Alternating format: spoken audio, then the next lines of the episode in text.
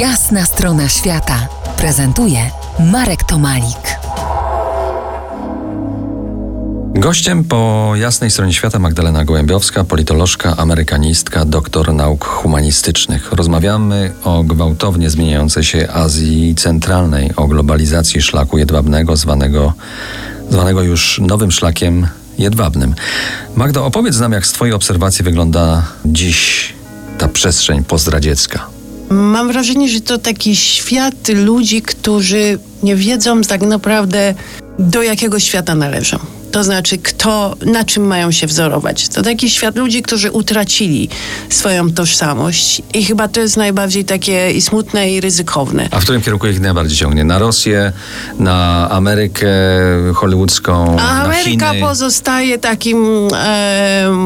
takim dreamlandem po prostu. Pewnie marzą, czy aspirują do takiego modelu życia, tak jak my aspirowaliśmy w latach 90., że jak przyjdzie kapitalizm, to już będzie super. Myślę, że Ameryka jest dla nich bardzo odległa.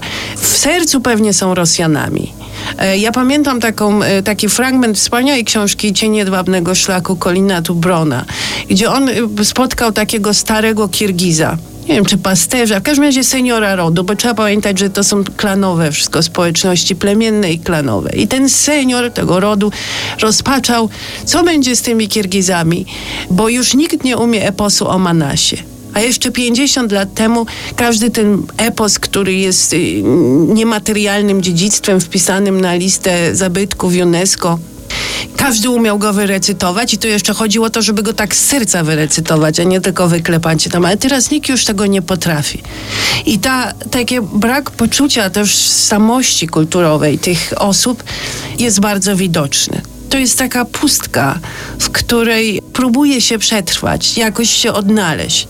Najbardziej smutnym miejscem, a skądinąd niewypowiedzianie pięknym, to jezioro Bulunkul w Tadżykistanie. Wyglądało jak baza ludzi umarłych, tylko nie bieszczacka, tylko gdzieś w środku gór pamirskich położona.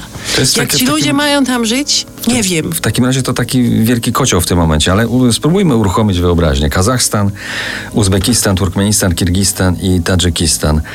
Jaka będzie tożsamość, jak ci się wydaje, tych krajów za 20 lat? Trudno powiedzieć, czy z szanghajską organizacją współpracy powołaną przez Chiny stanie się to, co z Unią Europejską. Chyba nie, bo Chińczycy preferują inny model.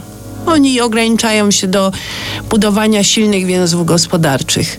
Pamiętajmy, że między tymi krajami raz na jakiś czas dochodzi do konfliktów granicznych, etnicznych. Nie wiadomo, co zwycięży. Chciałabym to zakończyć optymistycznie. Chciałabym pomyśleć, że ta Azja Centralna stanie się takim rozwijającym się tygrysem azjatyckim, prawda? Ale na razie tego nie widać. Za kilkanaście minut zajrzymy do Iranu, który wydaje się opierać globalizacji tak zwanego nowego jedwabnego szlaku. A teraz muzyka w RMF Classic. To jest Jasna strona świata w RMF Classic.